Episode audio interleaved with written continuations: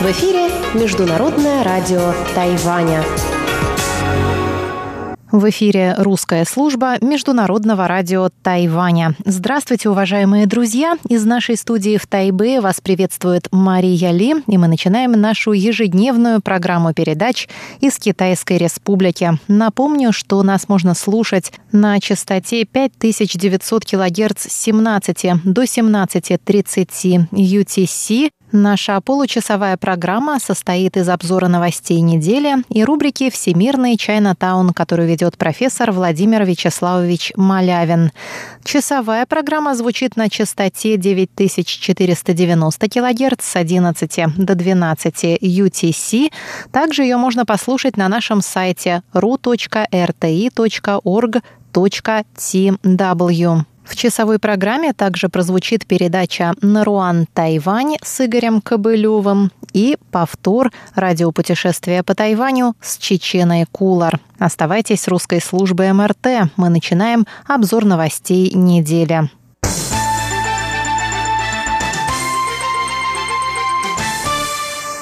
Главная новость этой недели. В Гаусюне вновь выбирают мэра. Избиратели Гаусюна, что на юге Тайваня, отправились в субботу на участки, чтобы проголосовать за нового главу городского правительства. Прежний мэр Хань Го Юй от партии Гаминдан был уволен по результатам голосования 6 июня. Жители города были разочарованы нарушениями мэром своих обещаний и его участием в президентских выборах – в начале текущего года. Всего в муниципалитете 2 миллиона 300 тысяч действительных избирателей, для которых открыто 1823 избирательных участка. В дополнительных выборах принимают участие три кандидата. Чен Симай от Демократической прогрессивной партии, Ли Мэй Джень от партии Гаминьдан и У И Джен от партии тайваньского народа. Новый избранник будет служить на посту мэра до окончания текущего срока, то есть до 2022 года. Это примерно 28 месяцев. Избирательные участки закрылись в 16 часов по местному этому времени, после чего сразу начался подсчет голосов. Имя победителя станет известно немного позднее, но формально будет объявлено Центральной избирательной комиссией 21 августа. В ноябре 2018 года Чен Тимай проиграл выборы Хань Юю. Впервые за 20 лет Демократическая прогрессивная партия уступила город Гаминдану. Но после того, как Хань Юй пошел на президентские выборы в нарушении своих обещаний, жители города проголосовали за его отставку, после чего были назначены новые выборы. И кратко о кандидатах на дополнительных выборах в мэры Гаусюна. Кандидат Чен Симай от Демократической прогрессивной партии окончил магистратуру Государственного тайваньского университета по специальности «Общественное здравоохранение». С 1996 по 2004 и с 2012 по 2018 он депутат законодательного юаня.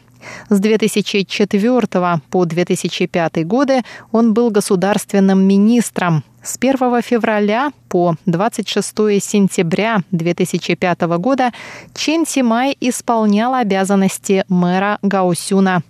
С 14 января 2019 по 19 июня 2020 он вице-премьер он был кандидатом в мэра Гаусюна на выборах 2018 года, но проиграл Хань Гуюю. На нынешних дополнительных выборах он признанный фаворит. Кандидат У И Джен от партии тайваньского народа получил степень магистра международной политики и экономики Колумбийского университета в США. Ранее был помощником депутата законодательного юаня Цюи от партии Гаминдан. С 2002 по настоящее время депутат городского собрания Гаусюна. Ради участия в этих выборах У вступил в партию тайваньского народа, при этом сохранив членство в Первой народной партии, возглавляемой Джеймсом Суном, Сун Чуюем. У поддерживает консенсус 1992 года, согласно которому существует один Китай в разных интерпретациях двух берегов Тайваньского пролива. И, наконец, Ли Мэй Жень от партии Гаминдан. Она окончила Государственный университет имени Сунья Цена по специальности китаеведения. Впоследствии ее обвинили в плагиате при написании магистрского диплома, и она отказалась от степени. Ранее служила помощником депутата законодательного юаня Джан Сяньяо и с 2010 года по настоящее время является депутатом городского собрания Гаусюна. На момент записи пока еще идет подсчет голосов. С большим отрывом лидирует Чень Тимай. В конце обзора новостей недели я оглашу последние результаты подсчета голосов. А сейчас давайте посмотрим, какие еще важные новости происходили на этой неделе.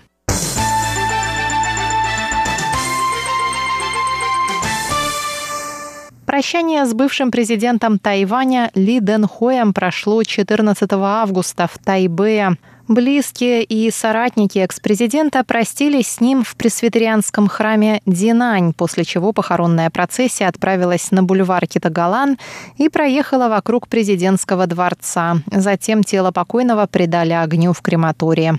На церемонии прощания в церкви помимо 60 родственников Ли Данхоя присутствовали пресс-секретарь президентской канцелярии Дэвид Ли, Ли Давэй и его заместитель Ли Дюнь И. Также сообщается, что вдова бывшего президента Цзэн Вэньхой не смогла принять участие в прощании в церкви из-за возраста и состояния здоровья.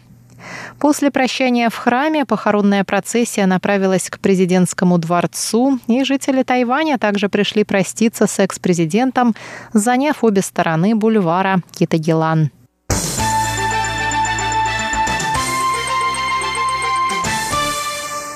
Президент Тайваня Цай Янвэнь приняла 12 августа участие в онлайн-конференции, организованной двумя американскими организациями – Гудзоновским институтом и Центром за американский прогресс. Цай посвятила свое выступление вопросу защиты Тайваня как бастиона свободы в Индо-Тихоокеанском регионе.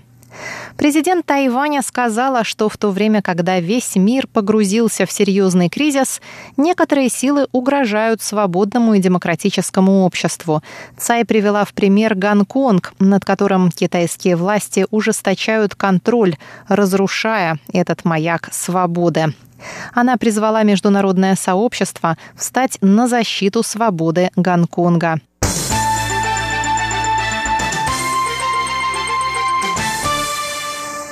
Глава Департамента Министерства иностранных дел по делам Европы Диан Сень сказал 13 августа, что предстоящий визит чешской делегации во главе с председателем Верхней палаты парламента Чехии Милошем Выстрочелом окажет положительное влияние не только на двусторонние отношения, но и на отношения Тайваня с Европой в целом.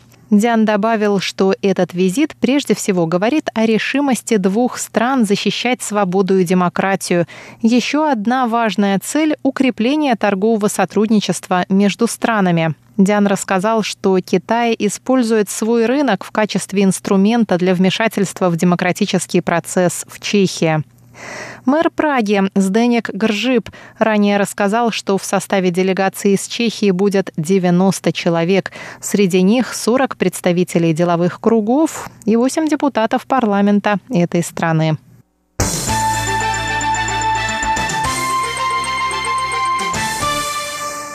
Министр здравоохранения и социальных служб США Алекс Азар встретился во вторник с министром иностранных дел Тайваня Джозефом У. У Джауси. В ходе встречи он сказал, что Тайвань – образцовый пример в деле борьбы с распространением болезней. Соединенные Штаты считают, что достижения Тайваня должны быть признаны на международной арене, и что у Тайваня должна быть возможность делиться уроками своей первоклассной экспертизой на международных форумах. Я неоднократно заявлял об этом во Всемирной организации здравоохранения, откуда Тайвань на протяжении последних четырех лет был исключен. Международные организации не должны ставить политику во главу угла в во все времена, не говоря уже о временах пандемии, сказал Азар и добавил, что США продолжат выступать за вклад Тайваня в деятельность мирового сообщества в таких важных сферах, как здравоохранение. Джозеф У со своей стороны рассказал об успешном сдерживании вспышки COVID-19 благодаря быстрому и раннему реагированию, скоординированной работе всех ведомств и опыту, полученному еще в 2003 году во время эпидемии SARS. Он добавил, что Тайвань пожертвовал другим странам 51 миллион медицинских масок, 10 миллионов из которых отправились в США. При этом часть масок приходилось распространять потихоньку из-за противодействия со стороны Пекина. Он поблагодарил США за поддержку усилий Тайваня по участию в деятельности международного сообщества и сказал, что Тайвань борется не столько за свой статус, сколько за сохранение демократии перед лицом агрессии со стороны авторитаризма.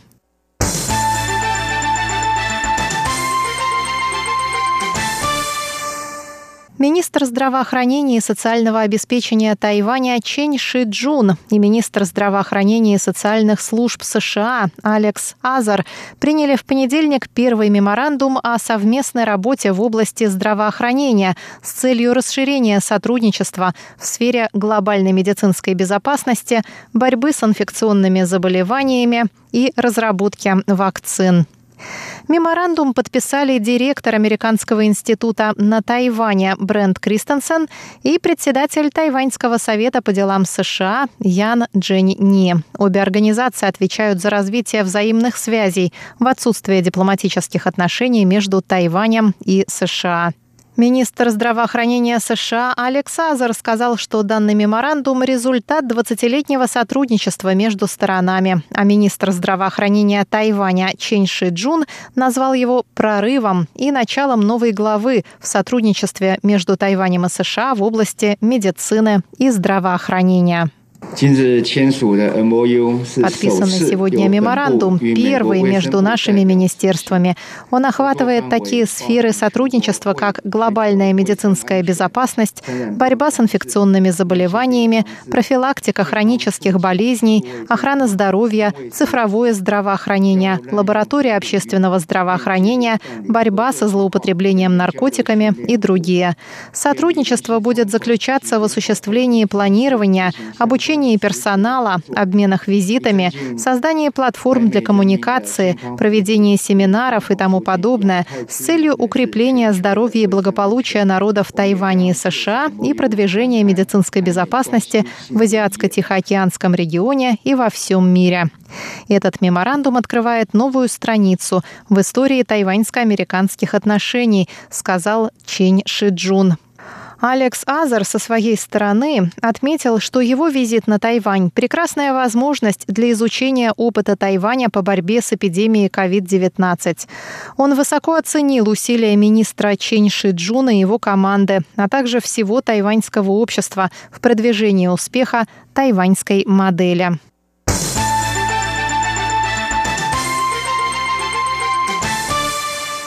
А теперь последние данные по результатам подсчета голосов на выборах мэра Гаусюна. Подсчитано уже почти 100% голосов, и уже понятно, что победил Чен Симай, кандидат от Демократической прогрессивной партии. Он набрал более 70% голосов. На втором месте кандидат от Гаминдана Ли Мэй Джень у нее почти 26%. И на третьем месте У И Джен, кандидат от партии тайваньского народа, у него чуть более 4% голосов. Как только подсчет голосов будет полностью завершен, мы вывесим всю точную информацию на нашем сайте ru.rti.org.tw, а также на наших страницах в социальных сетях Facebook и ВКонтакте. Дорогие друзья, нашу программу продолжит передача Владимира Малявина «Всемирный Чайнатаун», а часовую программу также «Наруан Тайвань» с Игорем Кобылевым и повтор радиопутешествия по Тайваню с Чеченой Кулар. Обзор новостей недели для вас подготовила и провела Мария Ли. Пожалуйста, оставайтесь с русской службой МРТ.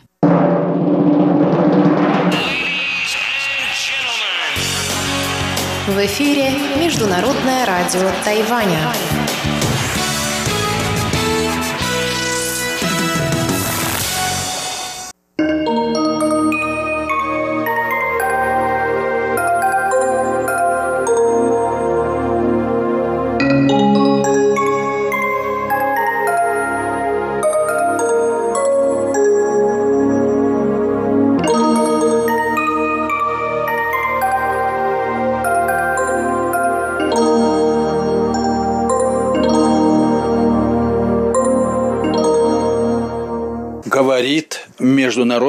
Радио Тайваня.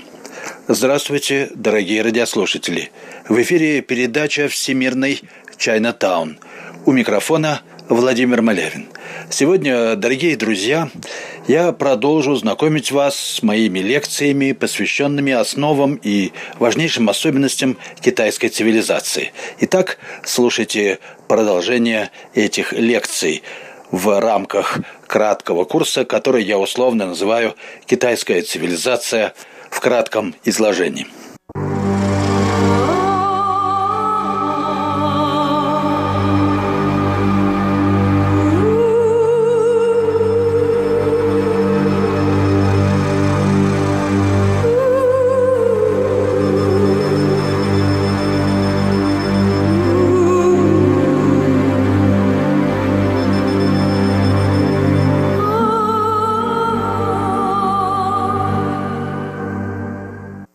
Возникает классическая китайская мысль, школы классической китайской мысли. Это первая революция. Вторая, второй переворот – ранняя империя, когда в результате вот этих проб и ошибок классических школ складывается уже общая этико-космологическая система, несущая уже в себе заряд всекитайского синкретизма. Это не означает, что, например, архаическое наследие исчезло. Нет, конечно. Оно перешло в фольклор в виде фрагментов, конечно, обломков архаической религии и осталось в нем. Разумеется, предыдущие эпохи истории не исчезают никуда, они остаются, но оно осталось уже под оболочкой, оно существовало под оболочкой классической морализаторской идеологии, которая делала акцент на нравственном усилии самопреодоления и оставлении себя. Оставляя себя, мы не только даем свободу себе, но и освобождаем других. Встреча может произойти только при взаимном превращении участников встречи. Для того, чтобы встретиться с другим, я должен превзойти себя, извините. Я не могу встретиться, как Иван Иванович. Иванов, который цепляется, твердо держится за свою индивидуальную сущность. О чем я могу разговаривать с другим человеком? Да ни о чем. Я могу только его попытаться отбросить от себя, смести, потому что он мешает мне самоутверждаться. Я напоминаю вам об этом. Хорошо. Но в этом э, игре этого кристалла, как я уже говорил, имеется и ироническое начало. И если мы преодолеваем сами себя, оставляя себя, то мы же не поднимаемся на какую-то высокую духовную высоту. Нет, мы оставляем все идеи, в том числе и Дао. Нас ничего не должно стеснять. Мы ни на чем не должны застревать. Это главный посыл даосской и буддийской традиции, ведущих религий Восточной Азии. Значит, мы возвращаемся к естественности жизни. Поэтому духовная высота сокрыта в глубине обычного опыта, что и выражено в известной формуле китайского чань-буддизма «пин чан син ши дао». Обыкновенное сердце или обыкновенное сознание и есть дао. Не надо никуда бежать. Это главный моторчик, движущая сила восточно-азиатской истории. То есть, устремляясь в какие-то звездные бездны, мы вдруг оказываемся среди повседневной жизни. Мы оказываемся в быте. Вот это интересный момент. Поэтому эта цивилизация эволюционирует в сторону все более полного и емкого синтеза того и другого, схождения небесного и человеческого небесная глубина присутствует в человеческой жизни как таковой, что и засвидетельствовано известной китайской поговоркой, очень характерной для китайского мировоззрения, когда свершится путь человека, путь неба свершится сам собой. То есть плоды духовной жизни приходят сами. Они не являются результатом какой-то стратегии или усилия. Вы только занимаетесь опусканием себя, расслаблением, так сказать. Возвращайтесь к естественности жизни. Ну, понятно, что может, как еще можно поднять естественно. Все произойдет само собой. Вот так. В каком смысле вы, мы возвращаемся в младенческое состояние? Значит, мы возвращаемся даже в удобное свое состояние. Это еще лучше. То есть ту самую точку предвосхищения, которая ставит нас перед всем. Я еще раз хочу напомнить в этой связи высказывание нашего замечательного философа покойного Владимира Владимировича Бебихина, который сказал удивительно остро и глубоко для западного мыслителя. Человек защищен бескорыстной открытостью мира. Миру. Ну, мир тоже открыт нам, конечно. Он, правда, не сказал почему. Я еще раз напомню вам почему. Потому что в этой точке мы предвосхищаем мир. Потому что оставлять все – это первичный жест. Он стоит превыше всего прочего. Он предваряет все. Мы следуем, оставляем и тем самым возвращаемся к вечно сущей точке рождения мира. Вот и все. Мы находимся в моменте творения мира. Тогда мы получаем, извините, жизнь вечную. Вот ответ на вопрос, что бессмертно в человеке. Можно, конечно, любой из этих затронутых мною пунктов разобрать внимательнее.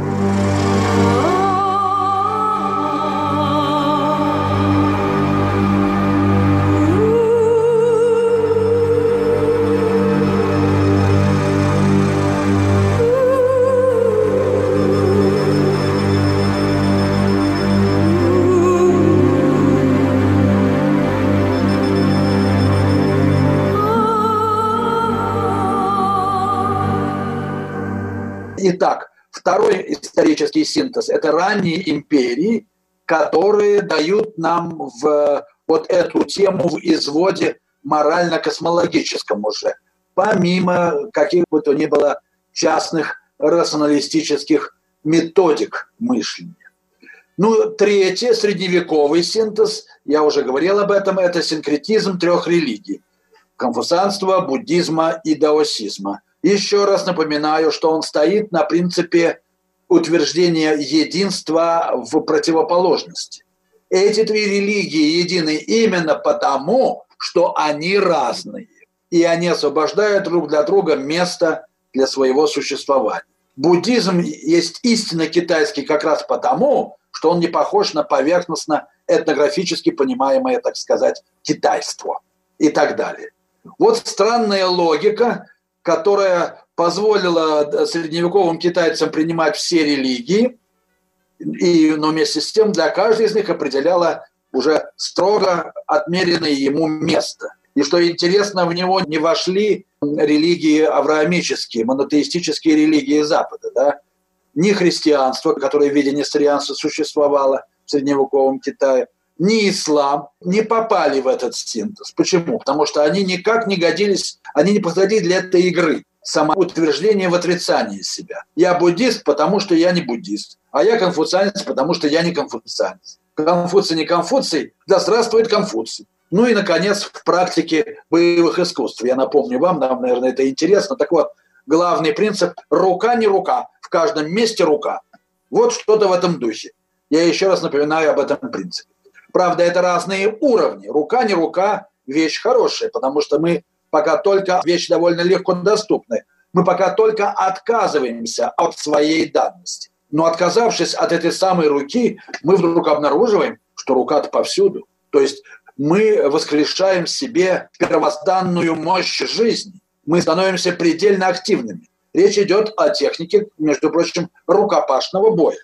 Вот так. Когда рука в каждом месте рука, это уже настоящий гунф, это уже настоящее мастерство.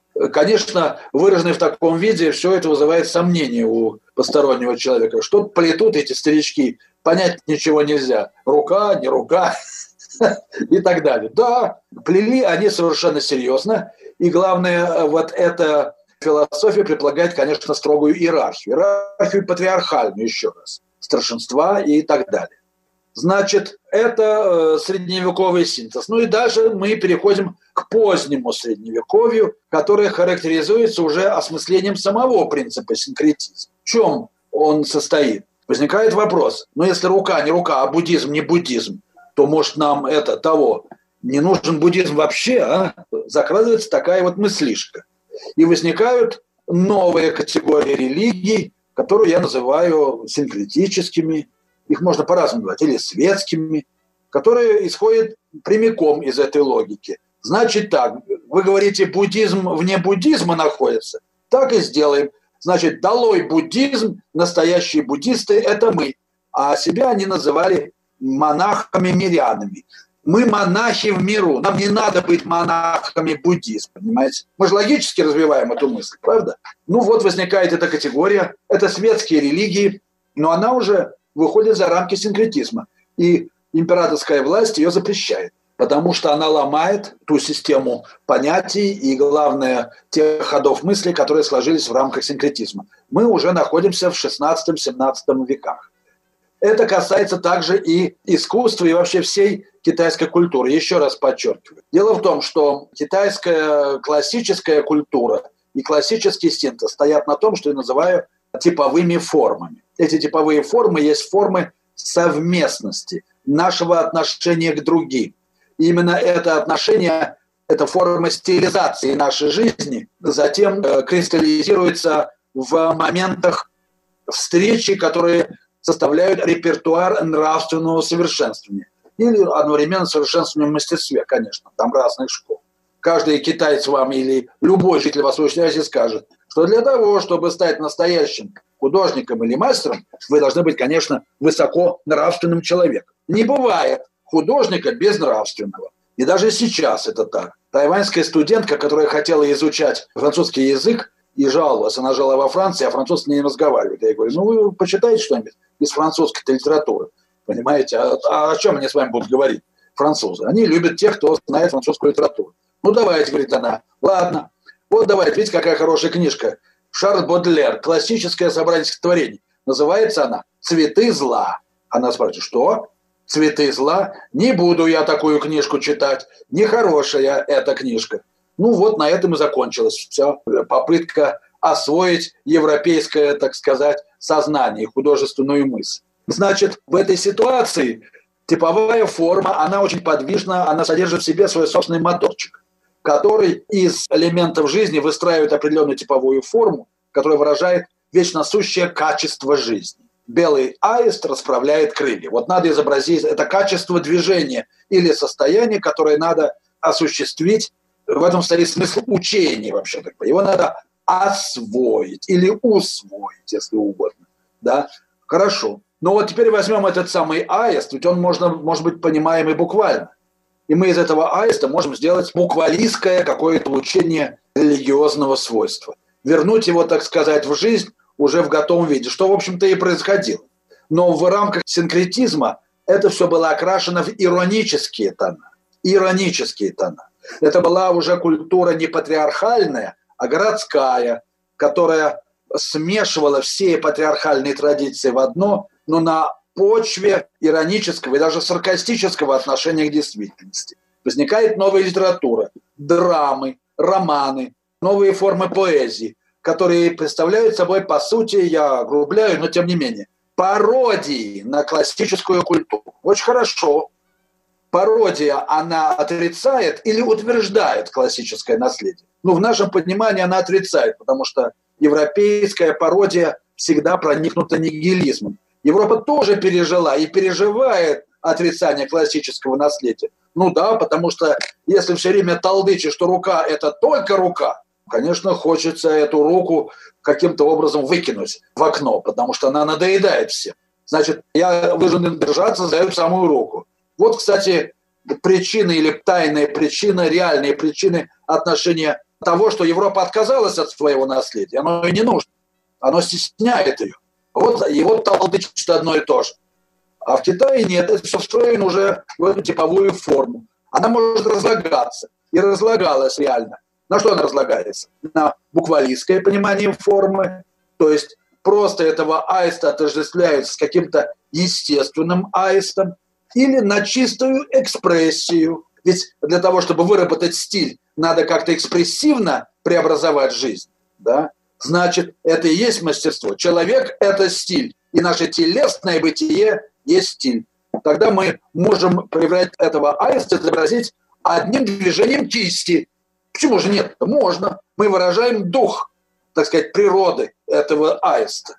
Вот у нас два пути. Либо очень дотошно его изобразить, либо, плюнув на все, войти в этот транс и раз-раз, вот вам и готов аист. Конечно, ученым людям импонировал второй путь, это понятное дело. Вот. Но он же, при, он же приводил к э, непредсказуемым результатом, он превращал все образы в гротеск, вообще-то говоря.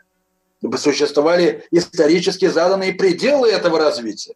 Ну, а первый путь хорош для императорского двора. Вот там малограмотные придворные люди восхищались, ах, как правдиво или там дотошно нарисовано или что-то вот еще, что вызывало страшное омерзение у ученой элиты. Ни эти неучи вообще ничего не понимают в искусстве и так далее. Ну ладно, мы не будем говорить об этом, тут были коллизии, да. В конце концов, когда пришли манжуры, они вообще ничего не понимая в китайском искусстве, они законодательно приказали считать символические формы, которые изображала ученая элита в виде типовых форм, реальностью. Но это вообще полный э, туши свет и сливай воду. Это полный развал всяких ценностей искусства. Полное совершенно. Но после этого китайское искусство фактически перестало существовать. Ну это как? Взять силой власти, приказать, что символическое равно реальному. И все должны этому верить вообще, или как? Ну, что-то в этом духе. Ну, вот так. Ну, как бы там ни было, на этом закончилось великое китайское искусство. Произошло это где-то в XVIII веке. А сейчас мы видим его ужасные, ну, не всегда ужасные, но, во всяком случае, довольно поверхностные или имитация, или страшный бунт. Те, кто приходил на выставки современных китайских художников в Пушкинский музей, мог сам в этом убедиться. Большего ужаса и придумать даже невозможно. Но как бы там ни было, вот э, разложилась эта типовая форма, пришло буквалистское понимание реальности, вышли на свет эти самые, во-первых, городская культура, это культура балагана, да, фарса и пародии, на котором э, китайская культура, слава богу, задержалась. Она не позволила Конфуцию Лаоцзу разложить уж до упора, чтобы была какая-то революция городская против этих безобразий. Это состоялось только э, безобразие, я имею в виду классической культуры, которая давлеет, понимаете, над свободой человека. Утрачено было в масштабах общества, ну, потому что атмосферу общественную стало создавать массы, малообразованные, они, они читали уже печатные книги, смотрели гравюры, шедевров-то они никогда в жизни не видели, да для того, чтобы оценить шедевр, надо учиться 20 лет, понимаете? А у, у них этой возможности не было. Значит, возникает вот эта самая простонародная популярная литература и так далее, которая и усложняет значительно эту дальневосточную культуру. Это происходит и в Японии, и в Корее. Это параллельные тенденции. Тут от этого деться невозможно. Каких-то как в Корее, там, может быть, больше держались за высокое. Ну, и так всегда бывает, понимаете. Вот у нас в Сибири все больше держатся за высокое, чем в Москве, согласитесь. Так оно и есть. И ничего плохого в этом нет. Это просто призвание периферии. Я не буду об этом много говорить. Я хочу посмотреть, указать вам, куда пришел Китай к 20 веку. Ну и дальше уже все нам понятно. Он переживает страшный кризис, как, впрочем, и Япония, но по-разному. И вот тут я хочу э, к новой теме подойти – теме типологии цивилизации. Это очень важный момент. Ведь я говорил об истории, но на эту историю накладывается уже и типология цивилизации. Исторически это можно представить себе так. Ну, вначале существует архаическая культура, она составляет основу этого величественного здания дальневосточной цивилизации.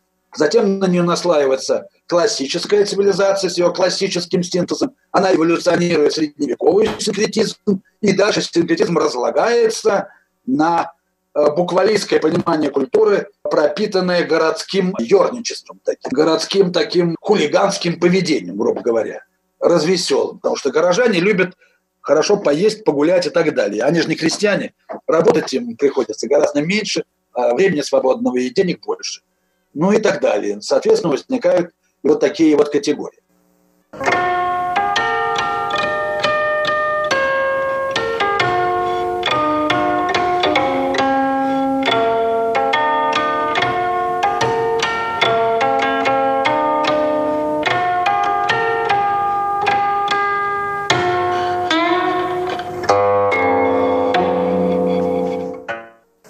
Слушали передачу «Всемирный Чайнатаун». Передачу подготовил Владимир Малявин. Всего вам доброго, дорогие слушатели. До следующих встреч в эфире.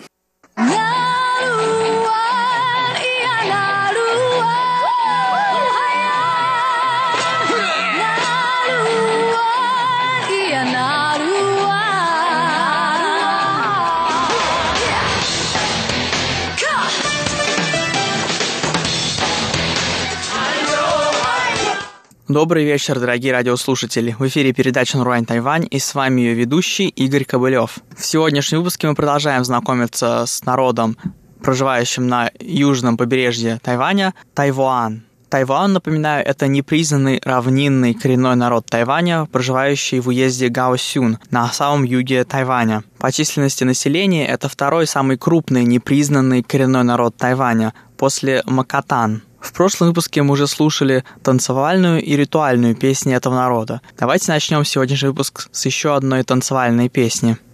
Эй,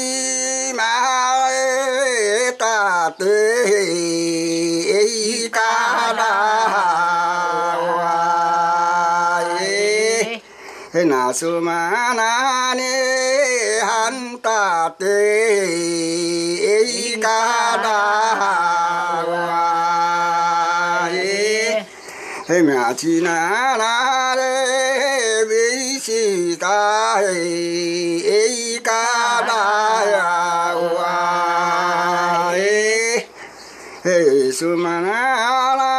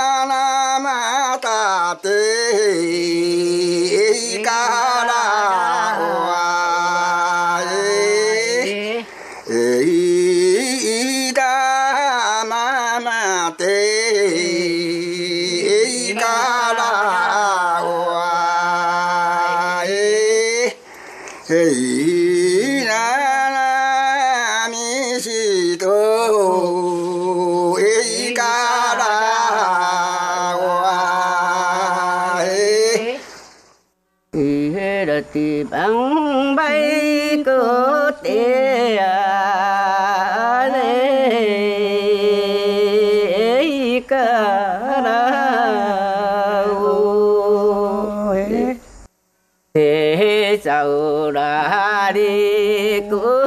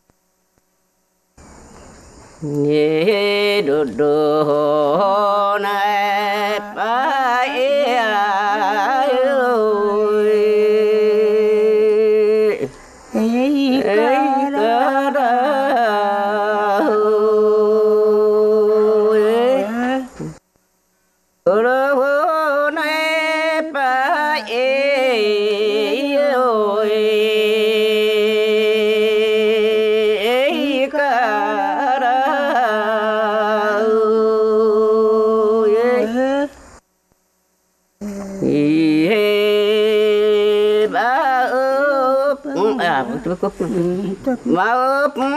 có bà ưu bài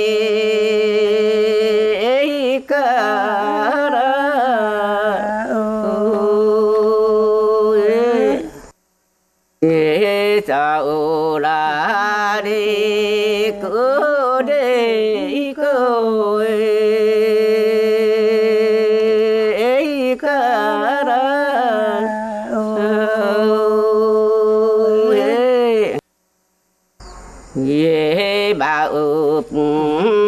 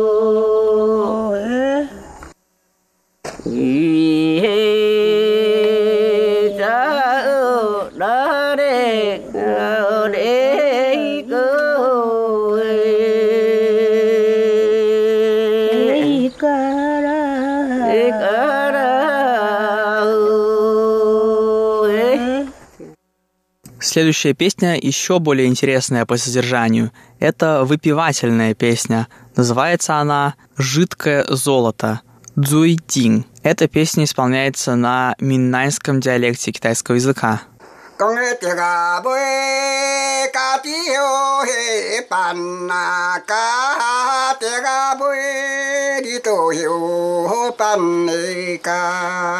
alan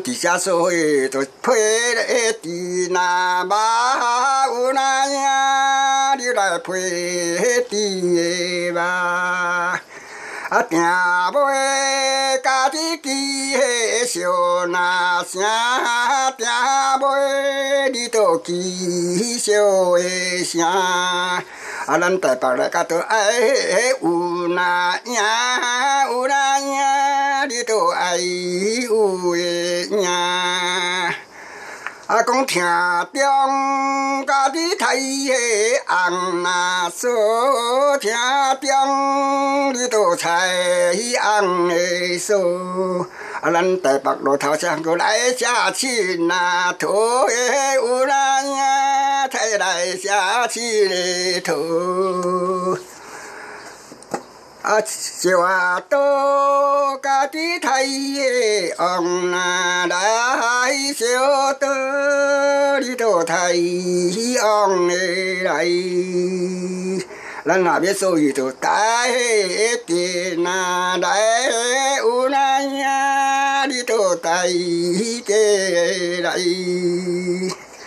啊，讲树啊顶，家己发迄树那圆，树啊顶，你都发树的圆。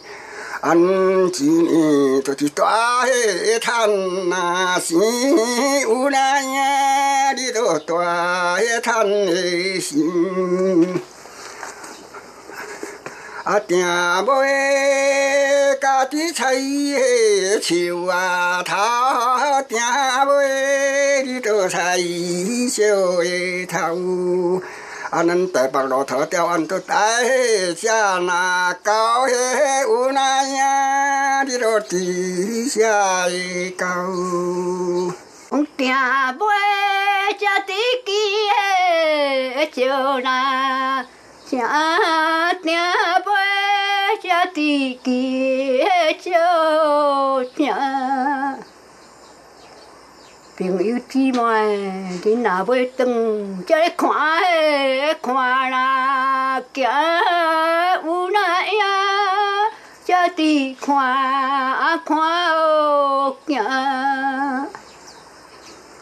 con à phân, cho tí điều na thổ xin phân, cho tí điều thổ bình yêu nhà tỷ chi mà đến nào với tâm kỳ, khát chấp đại quán cha asida thổ u na e ya cha tí đại chi rồi thổ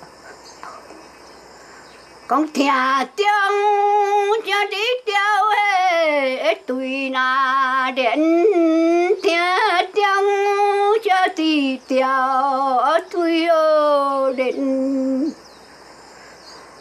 听恁做这个真的可那连，有那呀这里真的可怜。讲是话头只地花嘞，树那一树头只地花树哦，今日去来遮做，这个真欢喜啊，有啊呀，地真嘞欢哦，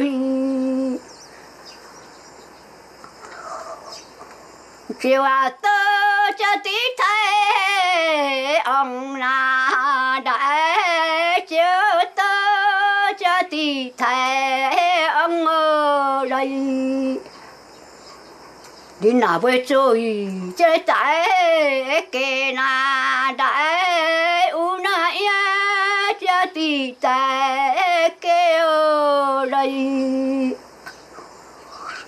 大人家的哎哎呐，乌托人家的哎哟，我那不注意都爱摆在那乌那呀家的摆在哟。天啦呗，咋地才耶？昂啦走，天啦呗，哎，咋地才耶？昂哎走，俺大家家唱一段，你你那，好哎，乌那呀，咋地你你哎吼？听那清查的南的哦那远的，听那清查的南的哦的远，听的这国家客家都听到真的可那连的乌那呀，查的真的可的连。シ那桃花ウザキファレシュ那イエシュナタウザキ咱ァレシ大エイ。ランチチャー有那ンヒイタ哎，看チ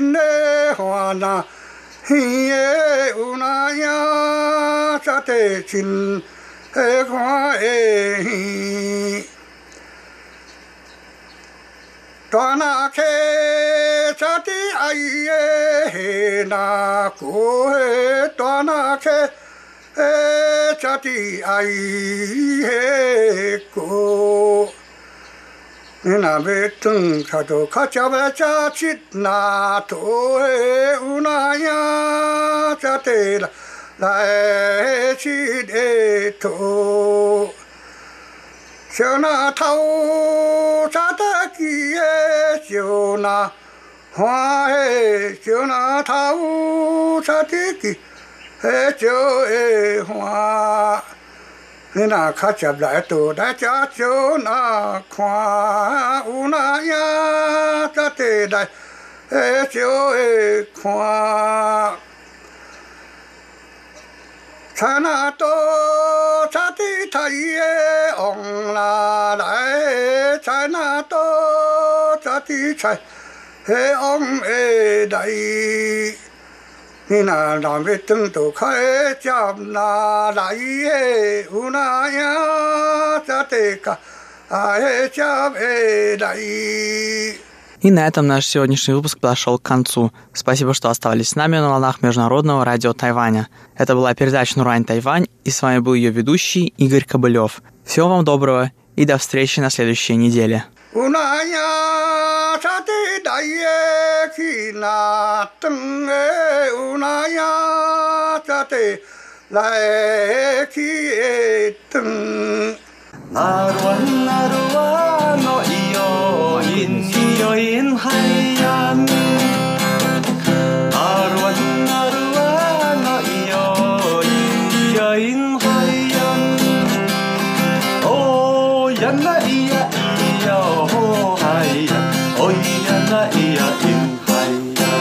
Здравствуйте, дорогие друзья! Вы слушаете еженедельную передачу радио «Путешествие по Тайваню» в студии у микрофона Чечена Кулар. Уже прошло больше полугода с момента, когда страны отгородились друг от друга и закрыли границы на въезд, а иногда и выезд. То и дело мы слышим от своих знакомых и друзей, как они хотят путешествовать, а иногда и сами ноем по этому поводу. В конце июля я с друзьями съездила на фестиваль воздушных шаров в Тайдуне, о чем мы с нашим стажером Ольгой Михайловой рассказывали в двух выпусках этой передачи. И, как вы уже знаете, подняться в воздух на шаре нам удалось только со второй попытки. И когда мы, потратив несколько часов, добрались до равнины Луе, где проходит этот фестиваль, бог погоды сыграл с нами злую шутку и направил на эту равнину дождь и сильный ветер. И, конечно, в тот вечер мы не полетели полетели.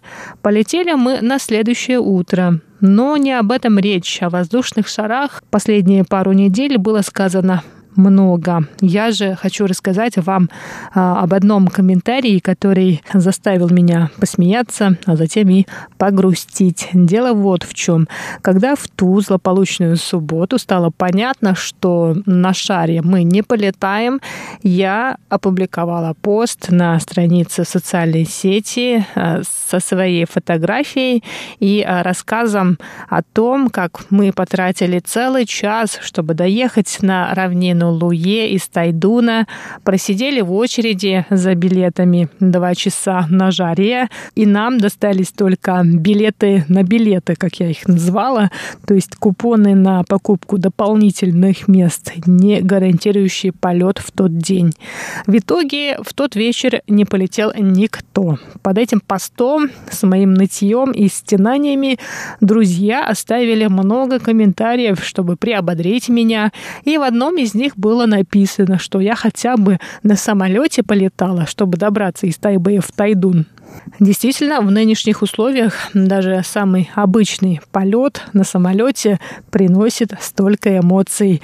Об этом мы с коллегами также говорили в прошлом воскресном эфире, обсуждая рейсы в никуда, которые предлагают тайваньские авиакомпании.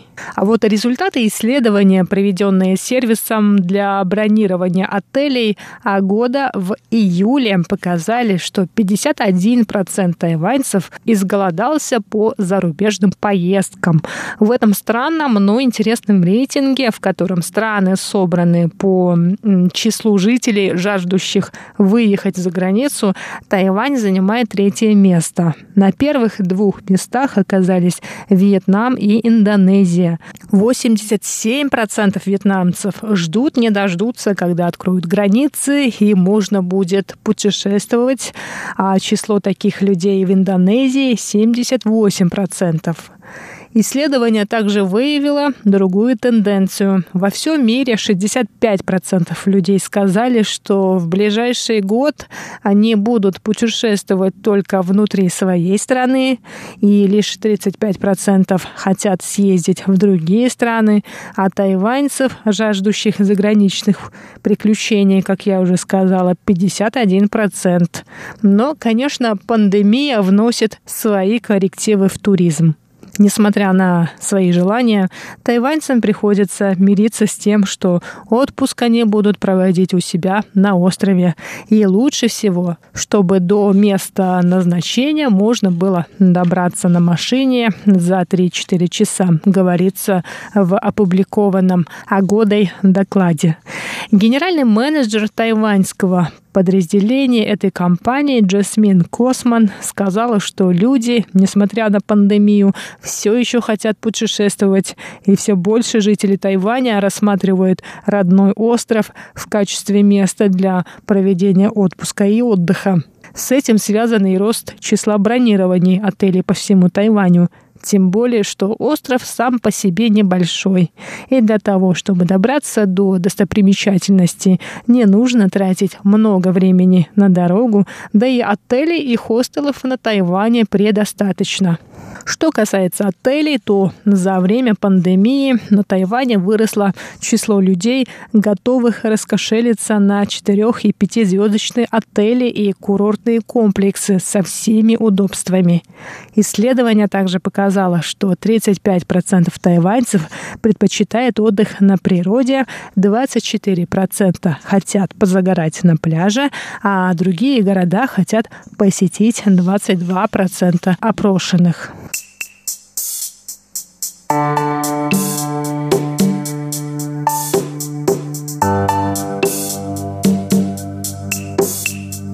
что, если вам не хочется спать в пусть и пятизвездочном, но все же обычном отеле?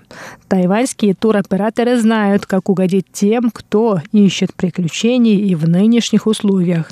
В конце июля 1200 человек отправилось в первый внутренний морской туризм по Тайваню. За 4 дня и 3 ночи пассажиры побывали в Делуне, островах Пенху и Мадзу.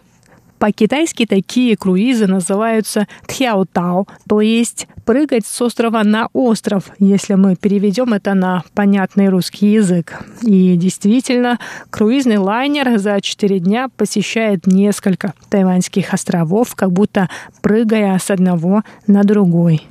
Мэр портового города Дзилуна Линь Ючан, который был на борту того лайнера, отправившегося в такое путешествие, рассказал о тех, кто был с ним на одном лайнере.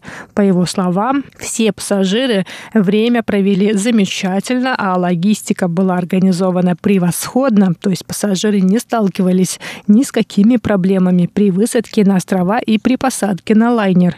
Некоторым так понравился круиз, что они выразили желание желание повторить путешествие. Да и по цене это получается дешевле, чем если бы пришлось лететь на самолете до всех этих островов. Но у многих могут возникнуть опасения по поводу возможного распространения коронавирусной инфекции на борту круизного лайнера, как это произошло в начале года на борту нескольких лайнеров по всему миру. Но наиболее известный случай с лайнером Diamond Princess. В какой какой-то момент этот лайнер стал крупнейшим очагом эпидемии за пределами материкового Китая. Это связано было с тем, что более трех тысяч человек находились в замкнутом пространстве с общей вентиляционной системой.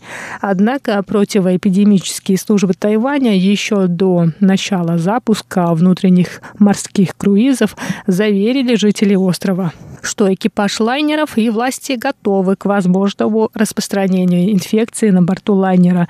А для профилактики все члены экипажа и пассажиры должны носить медицинские маски. Их можно снять только тогда, когда есть возможность соблюдать правила социального дистанцирования, то есть полтора метра между людьми. А в случае, если у кого-нибудь на борту будут обнаружены симптомы заболевания, его сразу же изолируют и высадят в ближайшем порту. Кроме того, будет снижено число пассажиров. Этого требует Центральный противоэпидемический командный пункт. Число пассажиров будет снижено до 60% от обычной загрузки. Но в действительности на борту двух лайнеров, которые в обычное время могут поместить около 3000 человек, в наше непростое время могут отдохнуть только 1200 человек.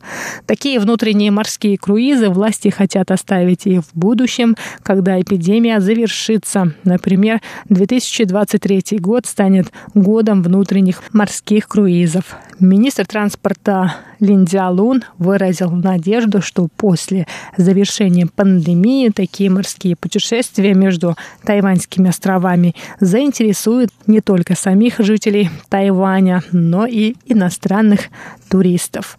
И на этом сегодняшний выпуск передачи «Радиопутешествие по Тайваню» подходит к концу. С вами была Чечена Кулар. Оставайтесь на волнах Международного радио Тайваня.